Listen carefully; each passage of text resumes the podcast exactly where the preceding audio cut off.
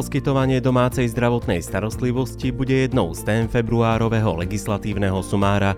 Povieme vám, kedy je možné ju poskytovať, ako je hradená a čo všetko je potrebné zohľadniť pri jej poskytovaní. S Katarínou Uhrinovou z advokátskej kancelárie H&H Partners sa budeme rozprávať aj o tom, že pediatri môžu poskytovať zdravotnú starostlivosť dorastu, len ak na to majú certifikovanú pracovnú činnosť. Povenujeme sa i informovanému súhlasu a dozviete sa, čo robiť, ak pacient nie je spôsobilý ho udeliť. Volám sa Maroš Černý a vítam vás pri počúvaní. Od 1. januára tohto roka platí zmena v zákone o úhradách, ktorá má dopad na to, že pediatri môžu poskytovať zdravotnú starostlivosť dorastu, len ak na to majú certifikovanú pracovnú činnosť. Povedzme si o tom viac. Áno, od 1.1.2024 vlastne e, vstúpila do účinnosti novela zákona o úhradách, ktorá hovorí o tom, že pediater môže vykonávať pre, e, preventívne prehliadky len pre pacientov do 18. roku života a teda vlastne, ak chce poskytovať preventívne prehliadky aj pre pacientov, ktorí normálne spadajú do kategórie dorastu, teda od 18. roku života do 25 rokov a 364 dní, tak musí mať vlastne certifikovanú činnosť dorastové lekárstvo. Tým, že vlastne došlo k tejto zmene v právnej úprave sa poukázalo na taký úzus, ktorý bol zaužívaný pri poskytovaní zdravotnej starostlivosti pediatrami, ktorý vlastne tým, že do 1.1. tohto roka mohli vykonávať preventívne prehliadky aj pre pacientov do vlastne 28. roku života, tak to brali tak, respektíve tak sa to vykladalo, že mohli poskytovať aj zdravotnú starostlivosť takýmto pacientom, čo ale nebola pravda už aj pred účinnosťou tejto novely. Čo teda znamená, že pediatr mohol poskytovať zdravotnú starostlivosť len pacientovi do 18. roku života a potom, ak chcel poskytovať zdravotnú starostlivosť aj pacientom, ktorí vlastne spadajú do kategórie dorastu, tak musel mať aj certifikovanú činnosť dorastové lekárstvo. Kto teda môže byť držiteľom certifikátu v certifikovanej pracovnej činnosti dorastové lekárstvo? Právna úprava preventívnych prehliadok účinná od 1. januára 2024, ktorá je teda obsiahnutá v zákone o úhradách, hovorí, že preventívnu starostlivosť vo vzťahu k pacientom vo veku do 25 rokov a 364 dní môže vykonávať aj lekár s certifikátom v certifikovanej pracovnej činnosti dorastové lekárstvo.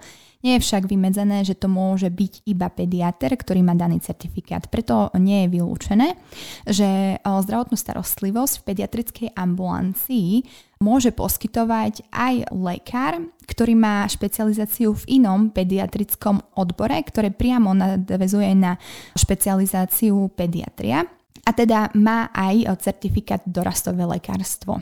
To teda znamená, že môže to byť napríklad ambulancia pediatrickej kardiológie, v ktorej pracuje lekár, ktorý má aj certifikát pre dorastové lekárstvo, alebo to môže byť aj iná pediatrická špecializácia, napríklad gastroenterológ alebo endokrinológia ktoré sú vlastne aj špecializačnými odbormi, ktoré priamo nadvezujú na špecializačný odbor pediatria a teda takýto lekár môže poskytovať aj preventívne prehliadky a zdravotnú starostlivosť dorastu. To teda znamená, že nemusí to byť vyslovene pediater v ponímaní, že detský lekár, ktorý má len na starosti tú všeobecnú zdravotnú starostlivosť pre deti.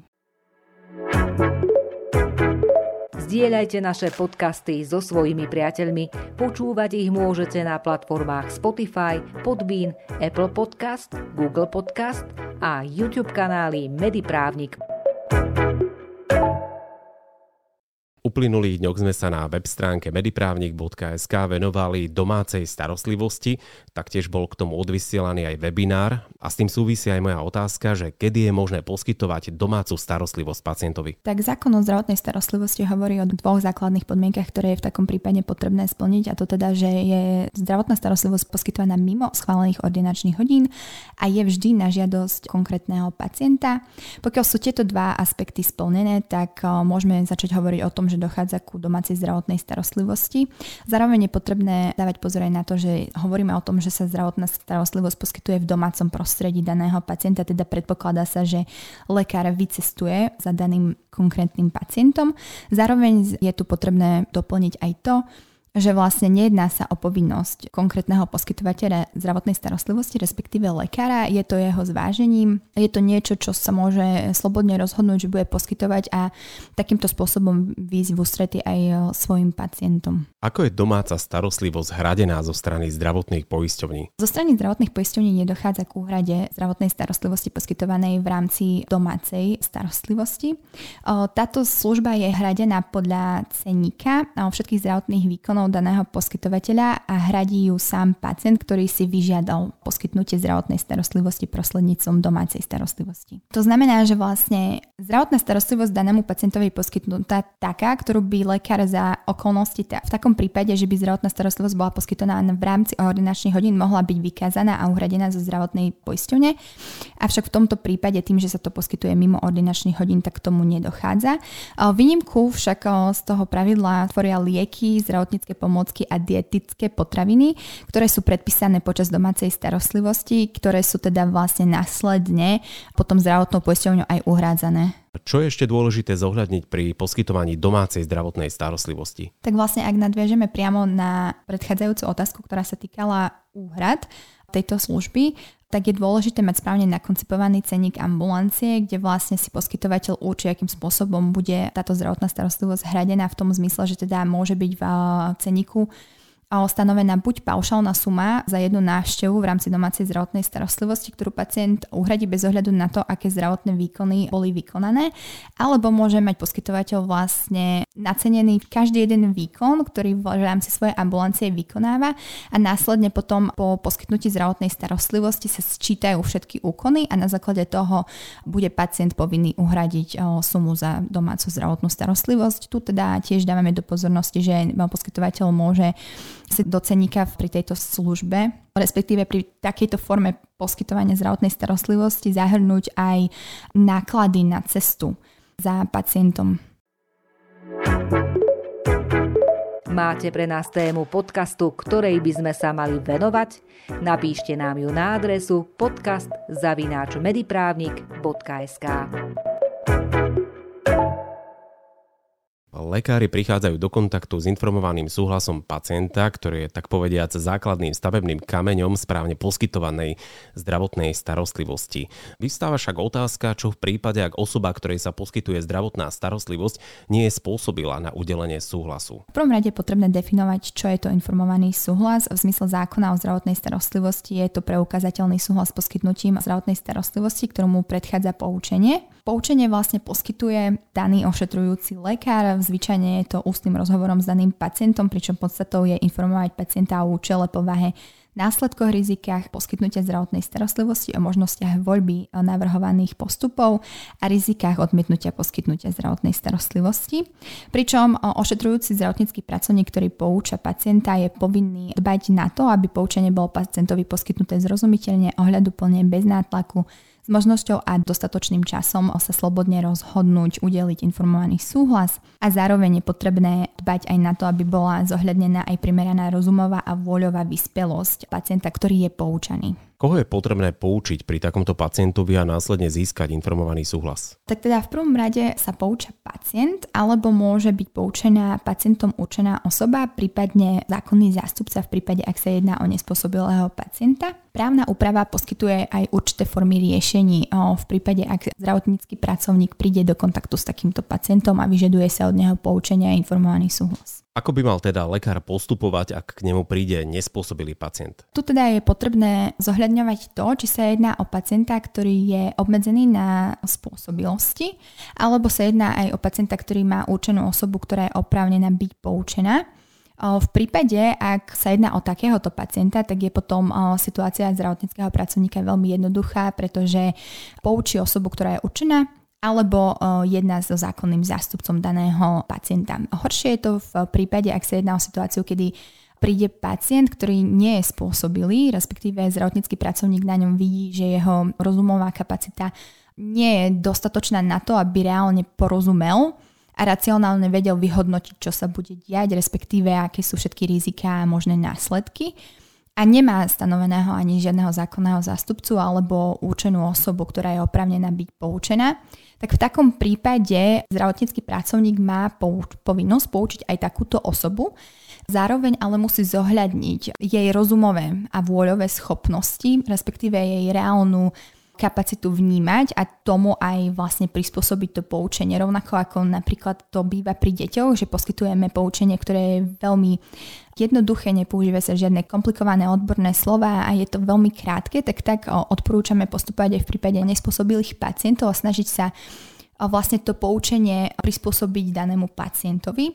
Zároveň môže vlastne zdravotník aj vyhodnocovať, že či je pacient spôsobilý určiť nejakým spôsobom takú osobu, ktorú chce, aby bola s ním vlastne alebo za neho poučená tu vlastne to zvyčajne je niekto, kto s takýmto pacientom príde, budete, je to nejaká blízka osoba alebo priamo nejaký rodinný príslušník, tak ak o, vlastne zdravotník vyhodnotí, že pacient je spôsobilý nejakým spôsobom, aspoň konkludentne, teda aspoň nejakými ťausnými prejavmi súhlasiť, tak by si mal prizvať aj daného z rodinného príslušníka, prípadne blízku osobu a poučiť ju spolu s pacientom. Tu zároveň ale musíme povedať, že informovaný súhlas priamo bude podpisovať stále daný pacient, keďže nebol obmedzený na svojej spôsobilosti. A ešte teda považujeme potrebné za dodať, respektíve podotknúť, že v prípade takýchto pacientov je stále dôležité dbať a dávať pozor na to, aby sa do popredia dával objektívne náležitý záujem toho pacienta stále konať v jeho najlepšom záujme a aby sa to zároveň zaznamenávalo aj v jeho zdravotnej dokumentácii. Povedzme si ešte o vedení zdravotnej dokumentácie a konkrétne o prechode k elektronickej forme vedenia zdravotnej dokumentácie, že to nie je až také úplne jednoduché. Právna úprava primárne predpokladá, že bude zdravotná dokumentácia pacienta vedená v elektronickej forme. Hovoríme o elektronickej zdravotnej knižke pacienta s elektronickým kvalifikovaným podpisom. Toto je forma, ktorú vlastne predpokladá zákon, zároveň ale hovorí aj o tom, že môže byť zdravotná dokumentácia v určitých stanovených prípadoch vedená v písomnej listinnej podobe. Problém nastáva v podstate v tej chvíli, kedy poskytovateľ, respektíve lekár, začína rozmýšľať nad tým, že by chcel zdravotnú dokumentáciu pacienta viesť výlučne len v elektronickej podobe, teda žiadnym spôsobom nechce mať o žiadne šanony, nechce mať žiadnu evidenciu, respektíve nejaký archív o fyzicky vo svojej ambulancii. Problém nastáva v prípadoch, ako je napríklad informovaný súhlas, ktorý zákon predpisuje, že musí byť v písomnej forme. Tých súhlasov je niekoľko. Zároveň zákon hovorí o tom, že zdravotná dokumentácia musí byť vedená v písomnej listinej, teda podobe v prípade, keď informačný systém poskytovateľa alebo teda Národný zdravotnícky informačný systém nie je funkčný a zároveň v prípadoch, keď ide o zdravotné záznamy na drámec elektronických zdravotných záznamov v elektronickej zdravotnej knižke pacienta s elektronickým kvalifikovaným podpisom. To teda znamená, že zákon o Národnom zdravotníckom informačnom systéme presne stanovuje záznamy, ktoré je možné v elektronickej zdravotnej knižke pacienta evidovať a všetky záznamy v podstate, ktoré by poskytovateľ vydával svojim pacientom a nie sú uvedené v tomto rozsahu, musí mať v písomnej podobe. Čiže to znamená, že o, toto sú, to je vlastne nedomyslenosť a v určitej forme aj chaotickosť právnej úpravy, ktorá znemožňuje lekárovi reálne prejsť na výlučne elektronickú formu vedenia zdravotnej dokumentácie pacienta. Zároveň ale nie je vylúčené, že sú nejakí poskytovateľia, ktorí teda vydávajú len záznamy, ktoré sú očakávané a predpokladané zákonom, ktoré sú presne teda uvedené v tom rozsahu. V takom prípade je možné povedať, že môže viesť zdravotnú dokumentáciu pacienta výlučne elektronicky, zároveň ale teda no, nastávajú situácie, kedy môže byť informačný systém nefunkčný a v takom prípade je teda nutné mať tú písomnú podobu. Zároveň sú to tie informované súhlasy, ktoré nevieme úplne preklopiť do tej elektronickej formy. Čiže aj tu nastávajú nejaké problémy. Záverom ale teda môžeme konštatovať, že v určitých prípadoch si to vieme predstaviť, že by bola zdravotná dokumentácia vedená výlučne v elektronickej podobe, avšak záleží to na každom konkrétnom individuálnom poskytovateľovi. Zároveň je potrebné zohľadniť aj jeho špecializáciu a druh záznamov, ktoré vlastne svojim pacientom vydáva.